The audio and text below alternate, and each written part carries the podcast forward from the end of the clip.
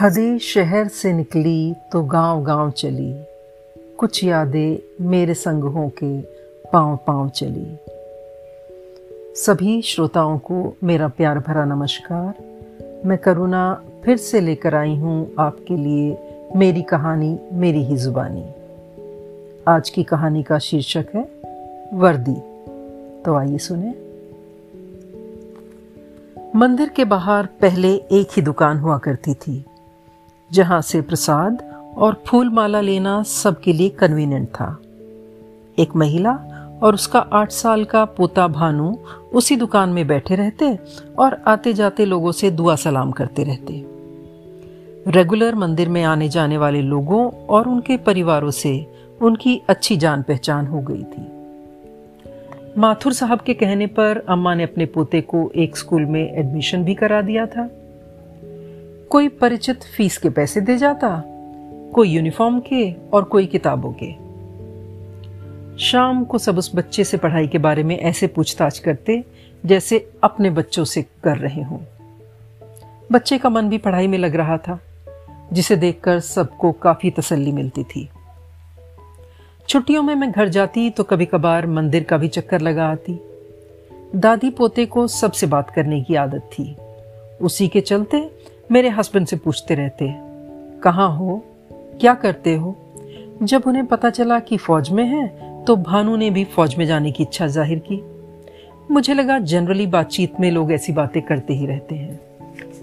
कुछ दिनों बाद पापा ने फ़ोन करके बताया कि भानु पर तो फौजी बनने का भूत सवार है और उसको थोड़ी गाइडेंस चाहिए। हमने भी जितनी मदद हो सकती थी उतनी की और बाकी उसकी मेहनत और किस्मत पर छोड़ दिया। इस बात को कई साल बीत गए, और सच कहूँ तो मैं भूल सा भी गई थी। अचानक एक दिन घर की डोरबेल बजी, दरवाज़ा खोला तो सामने एक पतला, दुबला लड़का वर्दी में खड़ा था। फौजी लिंगो में कहते हैं ना, कटोरा कट बाल चिनअप चेस्ट आउट और हाथ में मिठाई का डब्बा। मैंने पूछा, कौन? तो बड़ी फॉर्मल लेकिन कड़क आवाज़ में जवाब आया, सिपाही भानु प्रताप नेगी, इंडियन आर्मी। दीदी, शायद आपने पहचाना नहीं, मैं भानु, मंदिर के बाहर, मैं और दादी प्रसाद बेचते थे ना? सारी घटना एक फ्लैशबैक की तरह मेरी आँखों के सामने घूम रही थी। उसकी नेम प्लेट पढ़कर मैंने भी इनफॉर्मल होते हुए धीरे से कहा, अरे भानु, तुम? और अपना हाथ शेखन के लिए आगे उसके सामने कर दिया। और कहा welcome to the fraternity young man मुस्कुराते हुए बोला थैंक यू दीदी. और सकुचाते हुए कहने लगा, भैया मतलब साहब घर पर है ना? उन्हें मिठाई बहुत पसंद है, इसलिए उनके लिए मिठाई लाया हूँ। मैंने अपने हस्बैंड की पोस्टिंग फ़ील्ड में होने की बात उसे बताई और हँसते हुए बोली, अरे, मन छोटा मत करो। भैया नहीं है तो कोई बात नहीं। मिठाई मुझे भी बहुत पसंद है, लाओ दो। हम लोगों ने बहुत देर तक अपने शहर और मंदिर में आने जाने वाले पुराने लोगों के बारे में बातें की। उसने बताया कि उसकी दादी अभी भी वही दुकान चलाती है। मैंने कहा, दादी तो अभी बहुत बूढ़ी हो गई होंगी ना? भानु हँसते हुए बोला, दीदी, हम सब बूढ़े हो जाएँगे, पर दादी कभी बूढ़ी नहीं होंगी। और मुझे वर्दी में देखकर तो उनकी उम्र दस साल और कम हो गई है। साहब आए तो मेरी तरफ़ से जय हिंद कहिएगा। आज मैं जो कुछ भी हूँ, उनकी वजह से हूँ।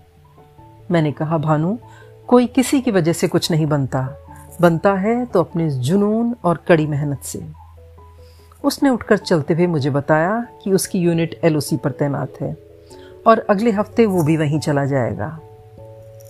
His face was brimming with happiness उसके जाने के बाद भी उसके चेहरे की चमक और खुशी मेरी आँखों के सामने घूमती रही।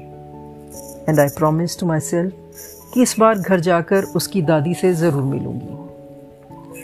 ज़िंदगी की भागतोड़ में अपने शहर में कुछ महीनों के बाद ही जा पाई।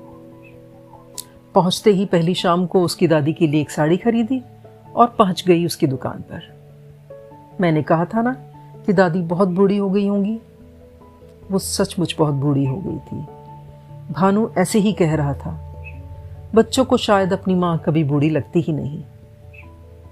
मैंने जब उन्हें प्रणाम करके उन्हें साड़ी थमाई तो उनकी कमज़ोर नज़रें मुझे पहचान भी न पाई। मैंने भानु के बारे में पूछा तो उन्होंने मुझे बैठने का इशारा किया। बीच बीच में प्रसाद खरीदने वाले ग्राहक भी आते रहे। कुछ देर रुककर ठंडी आहा लेकर उन्होंने मुझे बताया कि ढाई महीने पहले भानु पेट्रोलिंग करते हुए अपनी टीम के साथ बर्फ़ के तूफ़ान में ऐसा फंसा कि निकल ही नहीं पाया। मेरे तो मानो पैरों तले ज़मीन खिसक गई थी।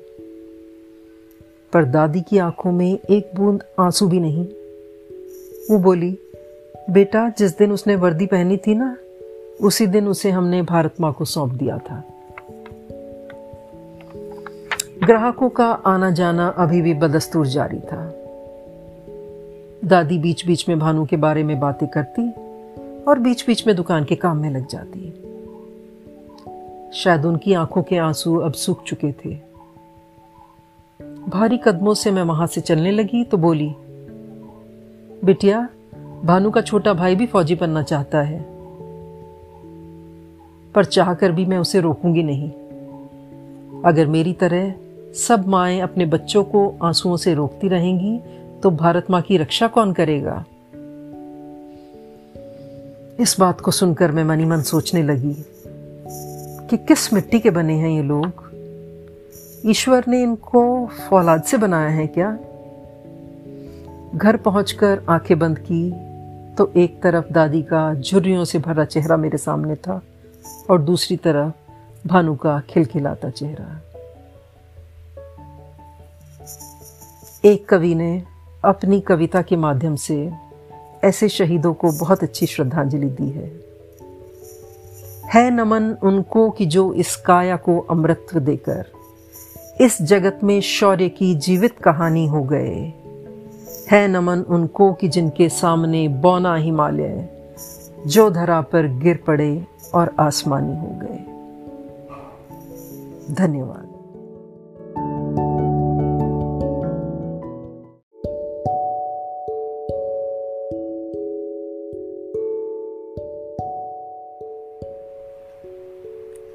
कोई आपकी तारीफ़ करे ना करे, लेकिन कुछ अच्छा करते जाइए।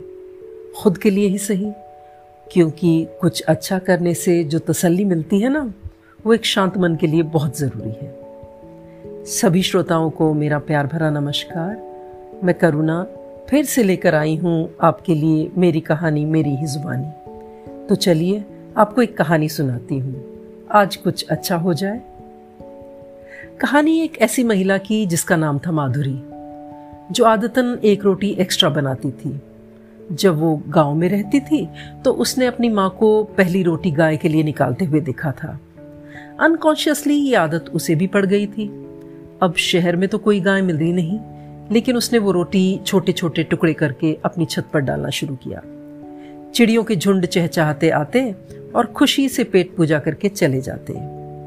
अब क्योंकि चिड़ियों की संख्या बढ़ती जा रही थी तो उसने भी एक की जगह दो रोटी बनाकर छत पर डालना शुरू कर दिया। चिड़ियों का खुशी से चहचहाना जाने अनजाने उसे बहुत तसल्ली देता था। कभी एक दो दिन के लिए अगर घर से बाहर जाना पड़ता तो उसे बेचैनी रहती थी कि आज मेरी चिड़िया मेरी राह देखती होंगी। ये सिलसिला कई महीनों तक यूँ ही चलता रहा। माधुरी का बेटा एक बड़ी मल्टीनेशनल कंपनी में काम करता था। कई दिनों से ऑफिशियल टूर पर रहने के कारण मुलाकात भी नहीं हो पाई थी। लेकिन पिछले दो तीन दिनों से फ़ोन पर भी अवेलेबल नहीं था। ये बात उसे बहुत परेशान कर रही थी। चिड़ियों को रोटी डालती तो थी, लेकिन बेमन से। मन बेटे की सकुशलता जानने के लिए छटपटा रहा था। नींद भी ठीक से नहीं आ पा रही थी। बिस्तर पर लेटकर घड़ी की तरफ़ देखते देखते कब रात के दो तीन बज जाते, उसे पता ही न चलता। आज की रात भी उसे नींद नहीं आ रही थी। रात के कोई ढाई बजे दरवाजे की घंटी बजी तो वो चौंक कर उठ बैठी। दौड़कर दरवाज़ा खोला तो सामने उसका बेटा खड़ा था। लेकिन उसकी हालत कुछ ठीक नहीं लग रही थी। माँ के गले लगकर छोटे बच्चे की तरह आँखें नम करके बोला, माँ, इस बार टूर के लिए यूक्रेन जाना पड़ा था। और जाते ही वहाँ के हालात कब बिगड़कर युद्ध जैसे हो गए पता ही नहीं चला। मेरा किसी से कोई कांटेक्ट नहीं हो पा रहा था, माँ। बड़ी मुश्किल से अपने देश वापस आ पाया हूँ। आपको पता है, माँ, चलते वक्त बहुत भूख लगी थी। मैंने कब से खाना नहीं खाया था। तभी एक आपकी उम्र की आंटी मेरे पास आई और मेरी हालत देखकर अपने बैग से दो स्वीट बंस देकर अपनी लैंग्वेज में मुझे खाने के लिए कहने लगी। इतनी भूख लगी थी, माँ, कि मैंने बस उनको थैंक यू बोला और खाना शुरू कर दिया। चलते समय मेरे सर पर हाथ रखकर उन्होंने मुझसे मेरा नाम पूछा। जब मैंने उन्हें बताया कि मेरा नाम वरुण है तो हँसते हुए कहने लगी you Varun and I Varuna. माँ, वो दो स्वीट बंस की वजह से ही मैं सही सलामत यहाँ तक पहुँच पाया हूँ। माधुरी ने अपनी आँखों से आँसू पोछे और बेटे को नहाने भेजकर खुद किचन में खाना गर्म करने चली गई। वरोना नाम सुनकर थोड़ा अजीब तो ज़रूर लग रहा था उसे। अगली सुबह फुर्सत मिलते ही उसने गूगल करके उसका मतलब जानने की कोशिश की तो उसके आश्चर्य का ठिकाना ही नहीं रहा। क्योंकि यूक्रेनियन लैंग्वेज में वोरोना का मतलब होता है क्रो, यानी काले रंगों वाली वो चिड़िया जिसे हम हिंदुस्तान में कौवा कहते हैं। क्या ये संयोग ही रहा होगा कि एक चिड़िया नाम की महिला ने उसके बेटे की इतनी मदद की थी? आज रोटी बनाने लगी तो उन दो एक्स्ट्रा रोटियों पर थोड़ा घी और शक्कर भी लगा दिया। ये सोचकर कि शायद कभी किसी को ज़रूरत पड़े तो फिर कोई वो रोना मदद करने से पीछे ना हटे। आपको याद है ना, कहानी की शुरुआत में मैंने आपसे कहा था, कोई आपकी तारीफ़ करे ना करे, लेकिन कुछ अच्छा करते जाइए। औरों के लिए नहीं, ना सही, खुद के लिए ही सही। धन्यवाद।